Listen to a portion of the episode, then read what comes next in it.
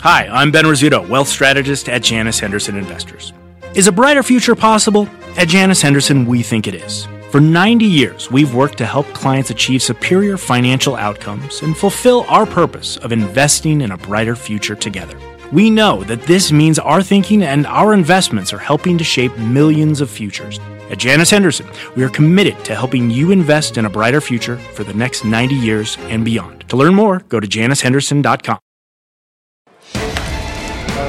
Fast Money starts right now, live from the NASDAQ market site overlooking New York City's Times Square. I'm Melissa Lee. Traders on the desk are Pete Najarian, Tim Seymour, Brian Kelly, and Guy Adami. Check out shares of Micron. That stock is volatile after reporting earnings moments ago. That conference call is underway. We will bring you all the latest details. Plus, top strategist Tony Dwyer says almost nothing will bring this rally to a screeching halt. He will explain why he is so bullish as stocks reach for all time highs. But we start off with the market. Stock sinking as the Federal Reserve saying that rate hikes are off the table for the rest of the year after a bit of whiplash. The Dow ultimately ending the day down nearly 150 points. Take a look at some of the big movers. This is what really what we want to focus on. The dollar got crushed. Choose five spreads taking a dive. Check out uh, also some of these sectors here. Tech stocks, the real bright spot. Then financials, the big losers, down at more than two percent. So it's kind of like a game of choose your own adventure. Oh, love Let's games. look at these charts and mm-hmm. tell us what they are telling us about the markets, about the Fed decision, what the Fed is saying about the markets. So this is a new game. These isn't are it? Yeah, like choose- these By the are like your tea it's like a leaves. multiple choice. These are like your tea leaves. Read them, interpret them as you will. Guy Guy, Adami, I allow you like to that. do. I like that. Very Yes. exciting. 12 years in, for a we've guy got like new you. adventure, Yeah. reading tea leaves. I'm going to go. I'm going to skate in my lane. You know, Okay. before this whole fast money thing, I actually had a real job and I used to trade commodities. so I say, and I look at what's going on here, and I say, wait a second. You know, the Fed is going to effectively torch the U.S. dollar. They're going to continue. Rates are going to continue to go down. The dollar's going to continue to sell off. Central banks will probably continue to buy gold. I think the market probably stabilizes here. What works? Newmont mining. So I'll go right to the gold Hmm. miners and say, in this environment, what the Fed just said for the foreseeable future, I think gold's going to get that second bit of the year, and I think that's going to take off. I love I love the gold trades, but when I I mean obviously you see a lower dollar going to be good for multinationals. A, a lower yields are going to be good, should be good for stocks. What I thought was really interesting today is the market went right back to the old playbook. If you looked at what happened to triple Qs versus the S&P 500, you really saw an outpacing in performance today, which tells me the market is saying you got to buy growth. You've got to buy FANG and all those stocks where you're getting this idiosyncratic growth because globally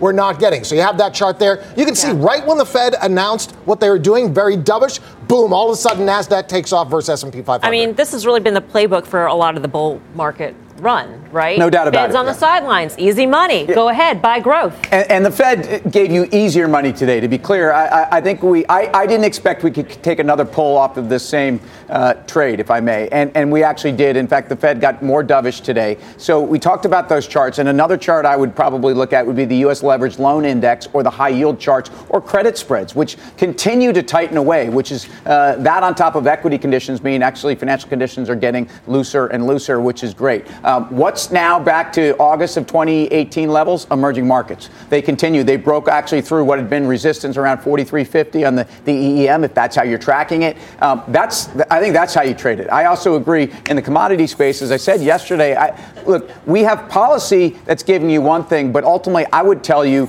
uh, and so the, the bond market, which 255 and the 10 year tells you one thing, I would tell you we have reflation in commodity and energy prices. Guy talked about gold. Pete Najarian, what is Yeah. your adventure tonight? You, you know, I always love it. Uh, what, what I'm looking for is growth, but also if they've got the fundamental side of it on top of that, then it's everything you're looking for, right? And I think basically so many of the tech names really fall into that category, along, along with some of the semiconductors and the rest of it. I think when you look a lot, of, there's there are opportunities out there. Whether it's an Intel, I think there are names out there that I think can actually fight through a lot of what we're hearing on the outside. And if there's any relief in the trade wars, then all of a sudden I think you're really off to the races with some of these names. But I think the other thing is energy's really been on this great run, right? I mean, oil's been pushing towards 60, and if you go across and look at some of these equities right now, they're absolutely on fire. There's some great movement out there, whether it's ExxonMobil. I, I just took a look right before we went on. I've got 10 different positions in energy right now. Out of probably call it 60 positions. 10 of them are in energy, which is a pretty big overweighting. But I like all of them, and I have no reason to get rid of any of them. What kind of energy? I mean, if you were to everything under the sun. I Okay. literally have everything from pipelines to the big conglomerates. I mean, the Exxon Mobil's of the world, and then I've got a lot of the small beta names that I think if we get a run, if we break through 60, I think they take off. So you look at some of the stuff, probably the beta names you're talking about, like a rig, Yes. uh, offshore, RIG. That thing has been ripping. Marathon. Now, the only thing I will say, just a word of caution out here. It's possible the Fed made another mistake today. Wait, weaken- what? yes, it's Record possible. scratch? What are you talking Yes. about? So Record let's let's think about it this way: we got a weak dollar. We've already got strong oil. What happens if the weak dollar starts to light a fire under that oil trade, and all of a sudden we got eighty dollar oil? That's no longer a tax cut to people. Hmm. That's a tax on But has- people. Brian, has so that- I'd say it's just I'd be worried about that a bit. I, I think that's fair, and I think it's something that the, the, the White House will pay attention to. But Mm-hmm. but I don't think we've seen energy prices be uh, a stimulus on the way down. I don't think they've really been proven for the consumer to be a headwind on the way up. Um, but but I what I hear you guys saying though is that the energy trade, which badly lagged with heavy short interest, with very little conviction that these companies are run differently. I think they're run differently, and, and I think the big E&P names are one thing, but I I would go into oil services here because they've been absolutely bludgeoned and they have not kept pace with this rally back. How about financials? You know, hmm. that was a very curious intraday chart on Yes. financials hmm. as markets reach for session highs, financials reach for session lows, guy. We had a further inversion of the of the yield curve today and we got confirmation from the Fed that economic growth wasn't going to be as good. They downgraded their outlook for the economy. So what do what do financials have going for them at this I'm not, point? I'm not, you know, the only thing, in my opinion, the real thing they have for them is they have pristine balance sheets and they're well capitalized. Now, that's great, but I don't think it necessarily gives you the multiple they probably deserve or had maybe even a couple weeks ago. Pete and I were talking before. Goldman Sachs has had a tremendous run off the lows we saw four or five months ago, but I think that's gotten a bit ahead of itself as well. So for a lot of these banks, I think they should be trading around tangible books. So maybe a couple of them got ahead of themselves. Number one. Number two, if I had known, I mean, look at that outfit on Tim. C. All It's that's a missing there fine is looking a little outfit. pocket First day of spring, It's people. I mean, if right. you're not going to vest up, and a when are you gonna monocle, vest Yeah. up? a And a pocket watch, monocle. and a monocle, and maybe a visor to count as bills. I mean, look, that would be a great look. It's clear, and I all I can do is try to come back with that tomorrow, guys. Great. Thank you. Pete, on financials, you've been bullish. So Well, where do I, you and I'd now? agree with guys. As a matter of fact, I bought some calls today in Bank of America. I saw some paper out there. Obviously, they're not working great right now because of what happened with the Fed later in the day. We saw how the financials tipped over. But I still think if you look back over the last week, two weeks, and you take a look at Goldman Sachs, got over 200, got all the way up over 205 yesterday, and you look at JP Morgan on the move up to 107, 108, moving to the upside. I think there are reasons why the financials, when you look at the pristine balance sheets, when you look at some of the margin and some of the cost controls that they've got, there are reasons why I think they've gotten too cheap. And I think that I don't know that they take off because we've been waiting for that for three years. It's like waiting for Godot. But I think at some point Waiting in time we start to move to the upside. I bet Godot wore a vest, by the way. I mean, how do we know? monocle if he ever very showed up. least. Yeah, how would we know? we We've don't never know. seen it. That's pure speculation. waiting. I'm waiting. Here, here's, here's what I also think. Um, if, if you think about banks, and you think about what's different about banks even now versus two or three years ago, is that banks, uh, as, as, a, as a sector, are actually paying pretty decent dividends. And at this point, if you think about the balance sheet, you think about the valuations, which you know we talk about trough balance, uh, valuations, and an S&P a 10-year, which is at 254, uh, with an earnings yield on the S&P of 2.1, but financials with about a 2% earnings yield. Um, that's kind of impressive. So I, I don't think you run out of banks. I'm not surprised we saw this move today. Banks had outperformed the S&P and outperformed the market for the last week. Why should you be surprised by today's move? I'm disappointed in the banks today. I mean, you know, I- it was my final trade last night to buy the banks into the Fed. So RONG, as Guy would say.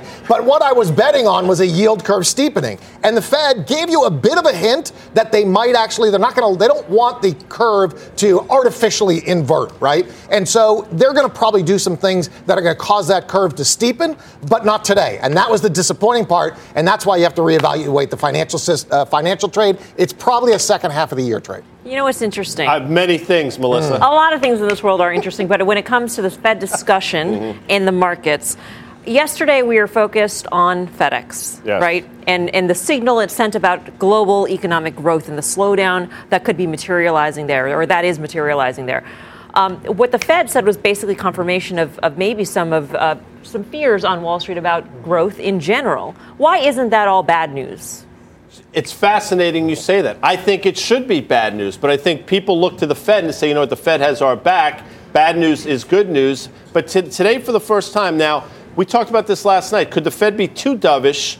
And could that then make the market sell off? Now, again, I said to Pete earlier, 24 hours is not a day make. But you know, six months ago, these same Fed conversations, the Dow goes up 250, 300. Today we closed down 100. So maybe the worm has turned just a bit. Or the Fed gets too dovish. We see uh, the old trades back on. Fang stocks go higher, Yeah, think- you know, g- industrials go high, whatever, and then the Fed comes back into play. And it becomes a risk again. Look, um, let's be clear again how extraordinary today was. We, we went to zero rate hikes uh, in 2019. We went to one in 2020, maybe somewhere out there in the far, in, you know. Um, we talked about the balance sheet. We also said we're going to get that out of the way in a hurry. So um, this is a Fed that right now really could surprise people if they even showed a tinge of hawkishness. Um, and I think the U.S. dollar is the ultimate example of that. It is now on at the risk of breaking the 200 day. Yeah. And remember, Fed differentials relative to other central banks is really what's been driving the dollar's movement. At this point, the, the Fed has come back uh, in line with the ECB and the BOJ. All right, our next guest says there is almost nothing that can stop Wow. this rally. And new highs are coming. That's the kiss of death. I did not say kiss of death, Tony. Tony Dwyer is here, Chief Market But Strategist at I'll- Canaccord Genuity. The only thing I know All right, is characterize that your if Tim's gla- had glasses like this, Pass I him down. I think it would be the fast money superhero called the Best. Um, so, so then 20 char- characterize your bullishness. If you say that you're I not think we're in like a 1995 scenario. So if So we that's ever had a time where really. That's growth like slowed so dramatically that the Fed went from a tightening bias and within six months eased, yeah, 1995, the market was up 20% by the time they did that in mid 1995. GDP growth in the U.S. was 0.5% per quarter for the first two quarters, annualized growth. So you were almost in a recession. And everybody was saying the market was ahead of itself. I, I know this because I went back and I microfished Barron's and Business Weeks. And Microfiche, that's an old term. There's people if at you're a that don't millennial know and you think that's a biotech, it's a library tool. So when you when you look, I did, and I, I I read it. Everybody thought that the Fed had gone bonkers by tightening too much in '94, and within six months they eased. The market kept going higher, even with that slow economic growth. And by the way, Clinton was fighting off a presidential special counsel. Um, Janet Reno had appointed Ken Starr to investigate the Whitewater. Paula Jones was suing him, and he threatened Japan, the number two largest, uh, world's largest economy, with a 100% tariff on their top 13 cars. Does any of this sound familiar? So that is our playbook. In addition, you have what we call the breadth thrust indicator which the, the reason that we had changed our retest call early in the year was you had such a powerful move in stocks. As a matter of fact, there was one time where you had 92% of stocks above the 50 day moving average. When we look back at when that's happened, it happened on February 15th. Your maximum median drawdown, in other words, how much do you lose in the first month? Obviously, you're overbought. How much do you lose? 1.17%. How much did we lose this time? 1.1% two weeks ago. And, your, and then your median gains six and 12 months later are 9 and 16% respectively. So, Tony, there's a great question in the question and answer today about could this be 1998? You gave out 94, 95, but what if the Fed eased like they did in 98 and we are just blowing a massive bubble here and it's going to end as badly as the internet crash? BK, they eased in, in 98 Right. when um, you had almost a failure of long term capital and you blew up the bond market. Again, it was another situation where the feds actually were bailing out the banks. They weren't easing because of economic activity. bailing out Wall they were easing because of liquidity and the whole thing was going to zero very quickly because of the leverage in long term capital. Very different than 1995 where you eased because economic activity was so poor. You actually got, imagine this. In the next three months, we get at least one negative payroll number. I'll bet you we get a negative payroll number in the next three months. How could you ever buy stocks up 15 or 20 percent with a negative payroll number, near recession growth, a special counsel on the prosecutor or prosecutor on the president? Well, that's what was the right thing to do. The Fed is the driver of this game. It is always the driver of the game. And rather than, I don't like to evaluate whether they're good or bad, I'm not a politician. The dude's making the money and gal's making the money told you they're going to keep doing it. That's my analysis for the day. I don't, I'm not that bright.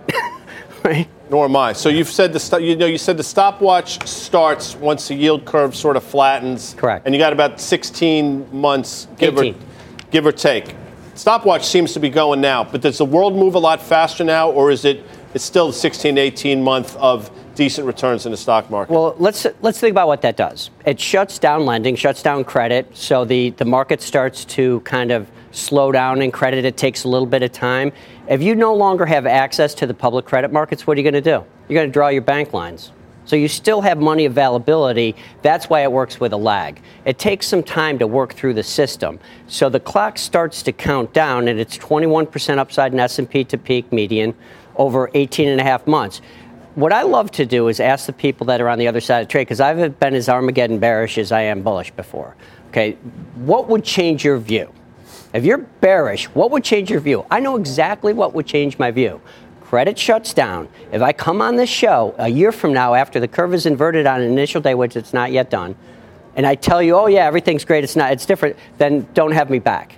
Right? At the end of the day, when credit shuts down, it's a leveraged system and a levered economy. We're, we're still in the bubble building side of credit.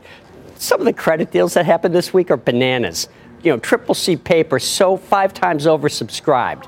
So, so Tony, sounds to me like not only are you consistent with where you've been, and good for you on that. So, does that mean that the same trades are going to work too? So, the rest of the world does it continue to outperform? Because let's look outside of the U.S. for a second, because you know, really, you, you've taken the pressure off in the form of the Fed, the dollar, uh, higher interest rates, yeah. and, and those are markets that have been outperforming. Germany went through the 200-day for the first time in God knows when. Um, is that the trade you like? Tim, I'm glad you asked that question because I wanted to bring this up the emerging economies, the commodity plays, the weaker dollar plays. Do you ever notice that when there's a, a, rate of change, it's only a negative? It's only when growth is great, but it's turning over and everybody talks about it. How about when the rate of change is positive? The global growth rate of change on many indicators like the OECD sequen- leading index sequentially, um, the Citigroup economic surprise indices in Europe, you're starting to see some of these things go, which means you do get that trade to me. You get the you get the cyclical trade that works. Again, what shuts that down is when the credit market um, shuts. And, and just interesting on the financials, I think it's really important to remember they went parabolic in December, November, December, January last year. Not so much now. Tony, great to see you. Thanks, Thanks for having me, Tony Dwyer. Thanks, guys. Canaccord Genuity. Pete and Najarian, I go to you first. What do you yeah. think of what Tony said? Uh, I tend to lean towards what Tony's talking about, and I think there are different reasons why I think we see different areas of the marketplace that actually can make, bring us to the upside. Doesn't mean I don't see some sell-offs. I absolutely do. We've made an incredible run in a very short period of time, but I see some industrials out there that look very tasty right now because of the fact that when I look and I see stuff trading single digits and, and maybe being punished for the wrong reasons and have plenty of upside, they've been cut down. I think there's opportunities. Give me one name before we go to break. Uh, one name. Well, I, I, think of all the names out there, if, if I'm going to stick with industrials, I still think Caterpillar's too cheap. Okay. Coming up, as we mentioned, big tech, the big winner today. Check out the FANG stocks, all jumping. One technician thinks this is just the beginning of a bigger breakout. We've got the details. Plus, check out shares of Micron jumping about 2% after hours. We'll tell you what the CEO is telling Wall Street about this quarter. Plus, oil surging to its highest levels of the year. Pete here says there is one stock you should be buying to catch the energy rally. He'll give us his fast pitch. We're live from Times Square in New York City. Much more fast money right after this.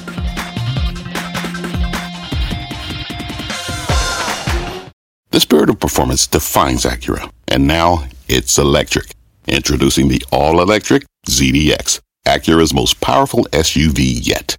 While what powers their cars may change, the energy that makes Acura never will.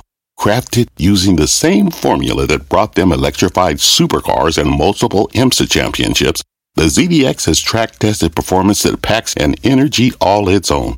With a premium Bang & Olufsen sound system and up to 313 mile range on a single charge, and a Type S variant with an estimated 500 horsepower, the ZDX is everything they said electric could never be.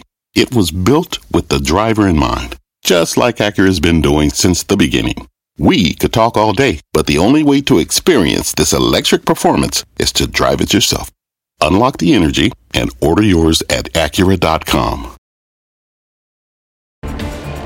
Welcome back to Fast Money. We've got an earnings alert on chipmaker Micron. The stock's up about 3% at the highs of the after hour session. Seema Modi is back at headquarters where the conference call is wrapping up. Seema. Hey, Melissa. Micron jumping higher despite weak revenue guidance. CEO Sanjay Mehrotra on the conference call acknowledged the short term challenges the company is facing, but remained optimistic about longer term growth, specifically in the auto sector, referencing the adoption of autonomous vehicles over the next decade and 5G reigniting smartphone unit sales in 2020. Though Mehrotra did cite the challenging macroeconomic environment. Here's what he said.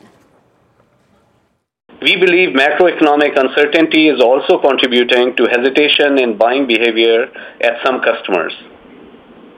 However, as we discussed on our last earnings call, we still expect DRAM bit shipments to begin increasing in our fiscal Q3, with demand growth strengthening in the second half of calendar 2019, as most customer inventories are likely to normalize by mid-year.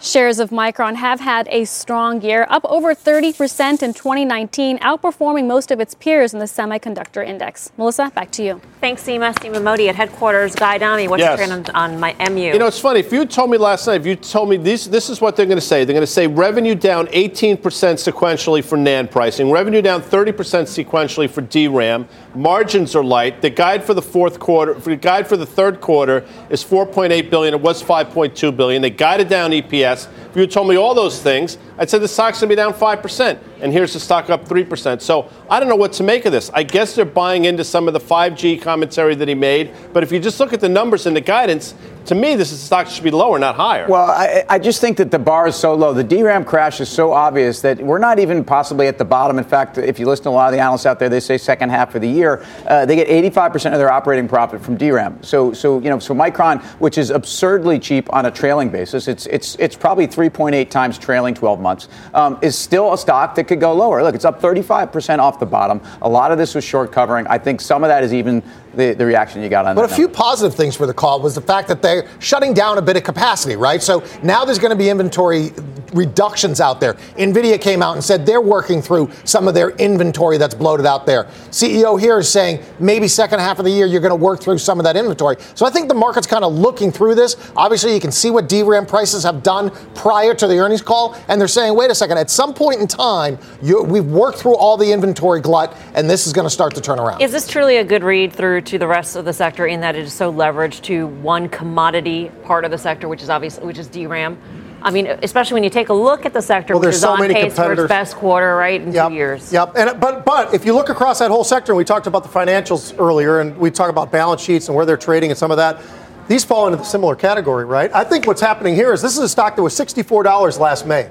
And here we are trading at 40. It hit a low, I think, of 32. But when you when they gave the delivery and Guy outlined it very well, I think what they were really saying is, hey, look, th- this is terrible, but it's not as bad as we even thought. We thought it'd be even worse. And so I think that's part of it as well, Mel. I mean, just yesterday they were buying calls. They were buying upside in Micron, just mm. looking for this. Calls that expire Friday. So this was literally just call buying just based upon the idea that, hey, these guys are going to go higher, almost regardless of what, the, what is said on the earnings call because of where the stock is trading right now. And you talked about the where it's trading PE wise. All right. I'm Melissa Lee. You're watching Fast Money on CNBC. First in business worldwide. Here's what else is coming up on Fast. Orange Mocha Frappuccino! Grab that Venti cup because shares of Starbucks are heating up. The stock is trading at all time highs, and we'll tell you why one trader says he's not sure he'll ever sell this stock. Plus, Pete Najarian is stepping up to the plate. As oil jumps to its highest level of the year, he says it could fuel a major rally in one stock. He'll give us the name and the trade. There's much more fast money right after this. What does it mean to be rich? Is it having more stories to share or time to give? Is it being able to keep your loved ones close or travel somewhere far away? At Edward Jones, we believe the key to being rich is knowing what counts. Your dedicated financial advisor will take a comprehensive approach to your financial strategy to help support what truly matters to you. EdwardJones.com slash find your rich. Edward Jones, member SIPC. What's on the horizon for financial markets? At PGIM, it's a question that over 1,400 investment professionals relentlessly research in pursuit of your long term goals. Specialised across asset classes, but united in collaboration, our teams provide global and local expertise. Our investments shape tomorrow, today. Pursue your tomorrow with PGIM, a leading global asset manager. Welcome back to Fast Money. Big tech is on notice. First, Facebook making some major changes to the way it delivers advertisements to users as part of a settlement with advocacy groups. It will remove age, gender, and zip codes, which would eliminate micro targeting for certain businesses. Loop Ventures' Gene Munster was on Squawk Box earlier today discussing why the shift will alter the platform's business model. The government weighs in in terms of how data can be used for selecting. This news today from Facebook is a big deal because what advertisers love about Facebook is two things reach, it still is unprecedented, and separately is the ability to target that reach. And if that gets uh, somehow diluted, uh, that potentially could weigh on the profitability of some of these companies. This on the same day Google gets slapped with its third antitrust fine by the EU to the tune of $1.7 billion. JP Morgan's Jamie Dimon also speaking on the network today, saying that when it comes to big tech, they haven't even seen the full Monty yet in terms Ooh. of congress- congressional That's hearings. Tough visual. And legislation. It's, is that something bad? Well, anyway, he means has, that they've seen it's be. only the tip of the iceberg, all right? Let's just shift metaphors yes. here. Could be. Uh, it is worth noting that all the FANG names, though, closed higher today, outperforming the broader markets, as it looks like even the increased regulation risk couldn't stop investors diving for growth. But should investors really be concerned about this overhang, BK? So I don't think so yet. A lot of the sell off in these names in 2018 was anticipation that there's going to be these problems, that there's going to be the so called full Monty coming out. And you know, you oh. might you may want to talk, you may want to take that actually from Jamie Dimon because the financial industry went through something very similar after the crisis, right? So he's coming from a place of experience. I understand that. Facebook, of all those names, is the first one to really start making some changes. Their new privacy push, they're going to have go to a messaging system. They might even have some kind of a Facebook coin. That to me is the most interesting. They're taking a proactive stance. And if you look at the way Facebook traded today, bounced right off support, closed at the high of the day. That's the one I like in this sector. You know, you can't go to Tower Records anymore, Blockbuster, but you can go to Amazon and actually buy that movie. It was about steel workers that were out of work but I digress. You would enjoy the movie, though. But oh, where my. am I going with this? Mm. No Amazon idea. has traded remarkably well. And you look today on a day that FedEx got taken out to the woodshed, Amazon's up big means Amazon's probably eaten everybody's lunch, which means it probably makes a run to its all-time high before they report earnings, I believe, on April 24th. Well, I mean, Monty for Google and Facebook is, is GDPR in Europe, and the Europeans are so far ahead of us. Um, so if anyone's getting the full something, that is probably what's going to happen. Meanwhile, though, if you look at what's been trading, at least in some part of the FANG, Google for sure, last month has outperformed triple Qs or their entire sector by almost 6%. If you actually look at what sold off hardest, it was a bunch of these names, but they do appear to be riding back into the leadership, especially in a lower growth environment. What do you want to own? Google is growing north of 20% at a multiple of 20 times. By the way, full Monty, according to the dictionary online, says the full amount expected, desired, or possible just FYI. So, Guy, where were you going with this? Anyway, really, I wanted to clarify that movie, it was a perfectly acceptable term. Uh, our next guest says there's two names in the FANG trade that are heading for a bigger breakout. Let's go off the chart to Todd Gordon of TradingAnalysis.com. Todd, please take it away. sure. Hey, Melissa. Uh, so we've certainly seen a rel- uh, relative shift into technology. We'll start off with the lower part of the, the chart first. So this is NDX, that Nasdaq 100, 100 biggest tech stocks in the land relative to the S&P. You're seeing the NDX outperform. So there's your empirical evidence that, in fact, tech we're rotating back in. Now. So far, since that September high, we've been in correction mode. I'm going to tell you a little bit of a story based on Fibonacci here. And if we could go back to that NASDAQ if possible, um, that would be great, but that's okay. Um, if not, basically what's happened is we've hit the last retracement. Okay. If we're not, there we go. Thanks, guys this last retracement right here is not the 61%. Those of you who are, who are used to retracements might have been used to the 61.8. Here's a little math tip, technical analysis, geeky stuff. If you square root that, that puts you at the retracement of last resort, 78.6. If you don't hold that, there is a very strong implica- imp- implication to break to new highs. In fact, what you would do is say old highs are expected, then what you'd expect to do is go up to the 1272. More geeky math stuff. BK, I know you're into fib. Please back me up when the guy's hammering me on the desk after this. If you take the square root of your Fibonacci multiple, 1.618, it puts you right there. That right there is 8,200 in the NASDAQ. All that together means we break this line, you go to 8,200. That's the expected relationship, and it's pretty reliable. When that happens, could be this year, could be next year, but that's the upside target. So the stocks that I'm looking at here, we're seeing the rotation back in Amazon. Beautiful shelf here. We're trying to break this inverse head and shoulders. I don't have the trade on. I'm going to try to chase, as probably many people are, as we get up to the old highs. Again, Amazon into the NASDAQ. We're showing some relative strength. Just recently, Amazon starting to come on. The other one, no surprise, is Netflix. Again, I don't have this trade on. I want to get it. It looks like we are well contained in a nice parallel channel here. We should be able to go up and test this upper level here. When you're on a log scale over here, that changes the upside targets. That actually gives you a target of around 600 again. That doesn't need to be this year. It could be next year, but that's where resistance comes in. I'll be looking to add same thing, Netflix into the, the NASDAQ QQQ. Certainly a lot of relative strength here. So we're seeing a rotation back into tech, and these guys, I think, are going to play the catch up trade higher here. All right, Todd Gordon of tradinganalysis.com with some uh, mad Fibonacci skills there.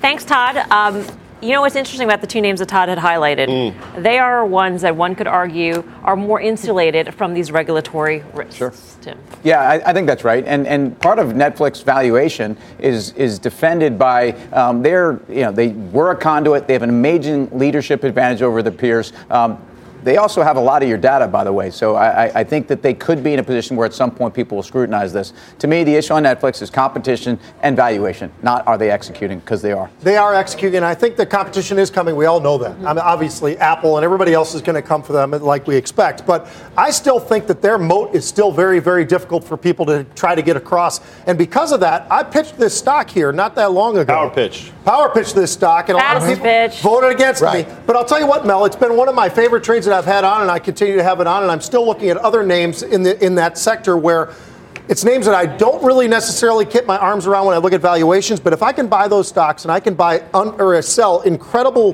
volatility against them, Boeing's one of those names where I'm looking for some of the opportunity like that. Makes it a lot easier. This is a name where literally, I think over the last five months since I've owned it, we've collected over $100 in premium.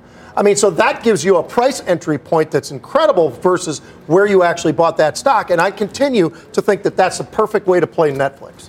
Well, Todd mentioned a, a, dead Italian mathematician. I'm as big a fan as that as anybody. I would use them, though, as more of a roadmap, right? A sign along the road. Here's a point where you might get some weakness if you want to take a little bit off, you want to sell some calls against it, something like that. When it comes to the tech trade, it, today told you everything you need to, tr- to say. That chart that Todd showed of tech outperforming the S&P 500, you saw it over the last couple months, you saw it today. You buy growth in this market. Everything is awesome again. Yeah. The song that we We're here, played Sarah and exercise, Tegan. Everything is Or awesome Tegan and again. Sarah, or whoever there. Would married you- to uh, uh, what's his name? Legend. Guy, John If you're not going to give me a trade, then I'm going to go was break. saying was, do you think when Fibonacci was making these numbers up in 1220 or so, he, he said, you know, those cats on fast money. Did you ever? Did you ever ask him that? Actually, he's That's Going to break. joke. That's an old joke. Still ahead. Sure it is. is the Sell Starbucks rally. The coffee giant surging to all-time highs of 20% from the December lows. We'll tell you what has investors so excited about the stock. Plus, Pete here has made his way over to the plaza. He is feeling that good energy with oil on the rise.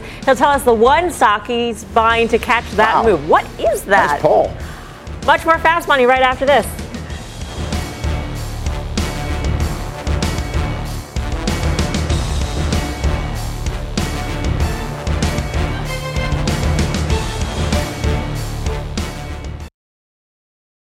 Welcome back to Fast Money. The oil run continues, topping 60 bucks a barrel for the first time since November. Crude rallying more than 30% this year alone. And Pete says there is one energy stock that is riding the wave. He's over at the Plaza with the fast pitch. Hey, Pete. Hey, how are you, Mel? So this is this is going to be a lot of fun because this is a name I like a lot. I've owned it since February of last year, and it's Kinder Morgan. Here's some of the interesting parts about this. Richard Kinder, he's the founder, obviously, and he's still the chairman, but he's got a CEO in place who's doing an unbelievable job. But Richard Kinder, how about the commitment that he has to his own company? He not only already owned incredible size in terms of how much shares he owned, but in the last, since November, September rather, he's bought another 4 billion shares into this, or 4 million shares into the stock. So very aggressively positioning himself. You got to like the fact that he's willing to put his money there. Between 17 and a half and about 18 and a half is where he bought the majority of that, and that's all him. He's committed, very much like Jamie Dimon, very much like Steve Wynn was back to their stocks. It's just amazing, and I love seeing something like that. I think this the fact that they are the largest oil and gas pipelines, that's amazing. And and what the all the other areas that they've got, they got the terminals down south. They've got all the different positions along the way, as well as LNG. There's a lot of things going on in the right way that I think positions them going forward, not just up to now, but going forward, because the stock hit a 52 week high today. The interesting thing is this dividend. Now, if you go back, let me just show you the chart. If you go back to 2015, this is a company that, because they had to make sure that they had everything in place, they actually cut the dividend. They were very uncomfortable. We all know why. We saw gas prices and where they were. But they cut the dividend. This stock dropped dramatically here. And then over the last couple of years after that cut, now that's actually doubled. So it went from 50 cents, now it's gone to a dollar. It's almost recovering back to where they were and where they were paying the dividend before. I think this is a very creative company, and I think Richard Kinder is the reason why, probably the biggest reason why I own this stock and I will continue to own this stock. Pedro, just to play yeah. devil's advocate, because sure. that's what we do on this show, Fast Money. You know, you know as well as anyone, the stock's going from basically 15 to 20 and change yep. in the course of a month and a half, two months. Does that concern you at all? It doesn't concern me because if you go back and you look at that chart, this was a stock that was trading in the 40s, guy. I think this stock has potential to not maybe get back to those levels unless we see the rest of the environment change, but I certainly think that we could see it back towards the 30s. So it has made a move in the last year, but I think that move actually can extend a lot higher than it is right now. Anybody else have a question? Or are we going to vote? Oh, vote. All right, let's vote. All right, cool. Tim. Let's vote. Let's vote. Pete, you know, I got to tell you, man, I'm, this is this was tough for me. Uh, I'm a seller. Um, I like the energy space. I certainly agree. Everything you just said is why this company is trading at the top of the range and at 30 times multiple. I think there's other places to go in the space, but it's a reluctant sell. It's all good. I feel Toni Braxton in the air. Uh, BK, what do you say? Well, you know, I've liked oil a bit, and I like what Pete's saying. I got a high dividend in a high growth area now, so I crossed out KMI. Nope, nope, it's a KM buy. Oh, oh hey now. Wow. Wow. Wow, Nipsey Russell could have done it better did. than that. See what I did there, Mel? I said bonsai because Pete. No, no, no. That means oh. buy. That's not a bad. Trade thing. it. That means long. This stuff. Wait, really? Bonsai, it's a bonsai pipeline, and you Right. notice we brought in this large piece of ah. pipe earlier in the show. I thought that referred to a suicide Oh, mission. wow. no, no, no, no, no, no, no. Not clear, no, guy. No, no, Let's no, be clear. kamikaze. This is Okay. bonsai, the pipeline where people surf in the Philippines. Right. The more you know. more you Where's know. the rainbow? All right, the desk has spoken. It is your turn at home. Are you buying Pete's pitch for Kinder Morgan? Vote now. There's a Twitter poll at CNBC Fast Money. We'll reveal the results later in the show. Wow. Looks close, Pete. Looks close Out right now. Uh, plus, shares of Starbucks seeing green, going green as the company continues to use less plastic. Can the coffee giant continue to percolate Oh. gains? We'll hear Wow. the latest from their shareholder meeting today. Much more fast, straight ahead.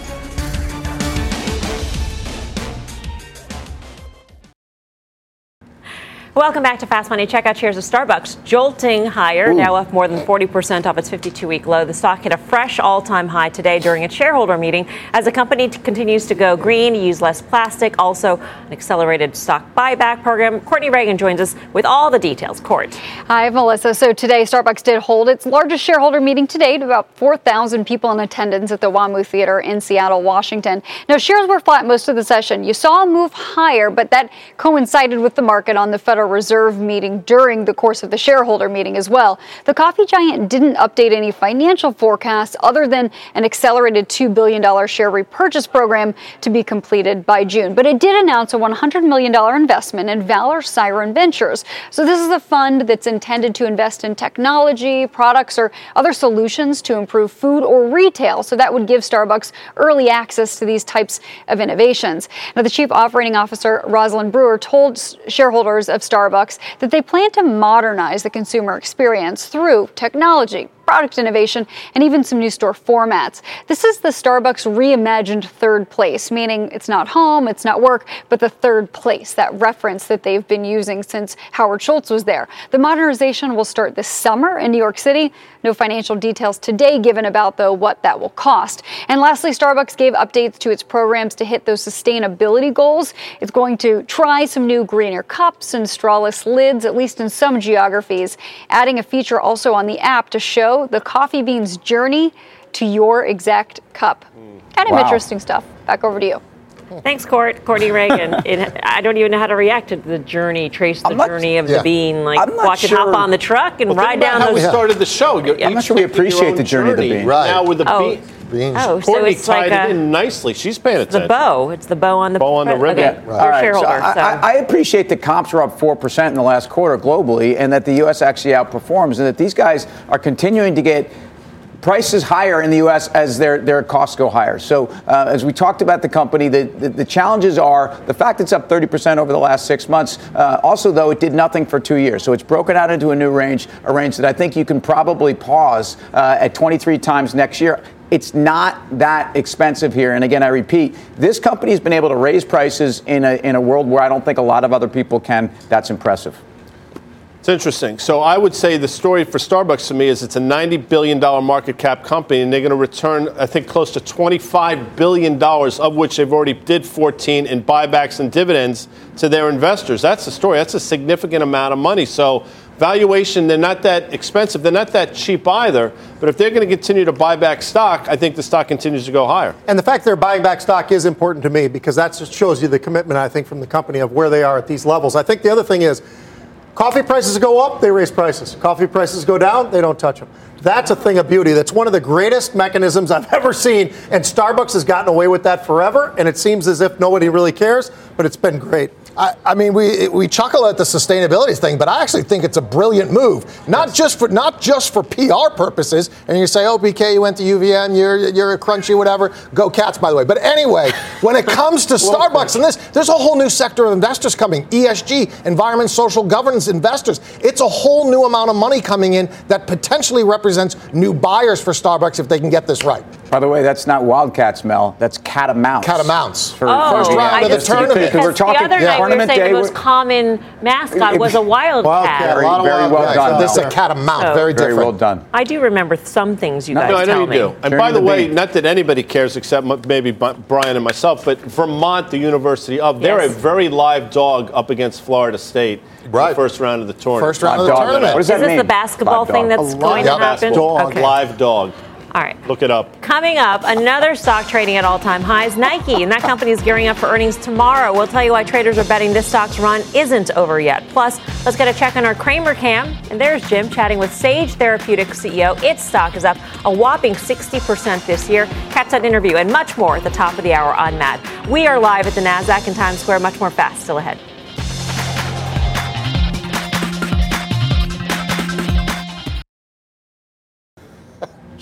Welcome back to Fast Money. Shares of Nike having a big run this year, trading its all-time highs. Options traders are betting this stock is about to pick up speed when it reports earnings tomorrow. Let's get out to Mike Khouw in San Francisco with the action. Hey, Mike. Hi there. Yes, so Nike saw well over double its average daily call volume today, and the options market's implying a move of about 5.1% for earnings when they report tomorrow. That's about average. Uh, where we saw most of the activity, though, was in the weekly 93 strike calls. Over 3,000 of those ultimately ended up trading for about a quarter. So buyers of those calls are betting that Nike could trade higher by about 8% by the end of the week. And that's larger than the implied move. You might wonder why they would be looking to do that. One of the reasons could be that out of the last eight quarters, four times Nike has moved more than 7% on earnings. We've seen moves of up to 11%. So even though these are a low probability bet, we can see that the stock has been known to move that much, and it may yet again. Pete, what do you think? Low probability bet, but you just got to like the risk reward because this is somebody who's absolutely just betting on one thing. What are these earnings going to tell us? Because they're just buying almost no time whatsoever. It expires Friday, right? So, because of that, this is a very gutsy play. Very similar to what we saw yesterday in a couple of the other names that actually reported as well, and they've worked out, and Micron being one of them today. Couple things. Digital transformation, you heard that last quarter, you hear it again. Greater China last quarter oh. was remarkably strong given what's been going on over there. That's a, now the naysayers will say 27 times forward earnings the stock is expensive. That's true, but you continue to have margin expansion. They seem to run the business better. So I think Mike Koko B. Ware, by the way, great wrestler, Probably going to be right on the upside tomorrow. You own it. I I own it, and, and I'm not terribly discouraged by the, the multiple. And, and there's two things that are going on. One, innovation at Nike, again, at least is, is, is acknowledged to be happening, which equals full price, which means pricing power. Also, the, the channel that they control on distribution uh, is clean. And, and I think these guys are well positioned for 2020. Mike, thank you. Good to see you. We'll see you on Friday. Friday is when, of course, the full show Yeah. uh, airs. Options action 5:30 Nice. p.m. Eastern time. Up next, final trades and the results of the poll. Ooh, ooh. Welcome back to Fast Money. We've got uh, breaking news: Levi's IPO pricing. Let's get to Leslie Picker for the details. Leslie. Hey, Melissa. Levi Strauss pricing its initial public offering at $17 per share. That is above the range the company had been marketing to investors. A majority of the 37 million shares being sold in this IPO stem from the relatives of Levi Strauss, who founded the denim company but died 116 years ago. The remainder are being issued by the company itself, which plans to use the cash toward capex and possibly for acquisitions and strategic investments. At that $17 per share, Levi's offering is about $623 million at a valuation of $6.6 billion. Sources told me earlier today that demand had been better than expected. So called indications of interest, where investors put in non binding orders for shares, are more than 10 times the amount that's being offered in the deal. That gave Levi's executives and bankers confidence it could price that IPO above the range it had been marketing to investors. And I spoke with some of those investors who were optimistic about the company's performance, the predictability of its business model. One said he saw this deal as a call option on nice growth. Goldman Sachs and JP Morgan are leading this deal. The shares will be listed on the NYSE under the symbol LEVI. Melissa. All right, Leslie. Thank you, Leslie Picker. So above the range, oversubscribed. What, what do you think? Yeah, make it of this? seems pretty good. You know, it's interesting. They they're known for making sturdy workfare. That's where work work clothes. That's what they got their start in the gold rush. But the women's sector's actually been the big uh, winner here. 38% growth in the women's sec- in sector, both tops and jeans. And so I think this one does well. All right. Um, Wow. By the way, Great Pete insight. lost on the Twitter poll for his fast pitch. Oh. Uh, It's we're going to go straight to final trades, though. Pete. Let me tell you something. KMI, that's the one because everybody's against it. Let me tell you, it's going higher. Gideon.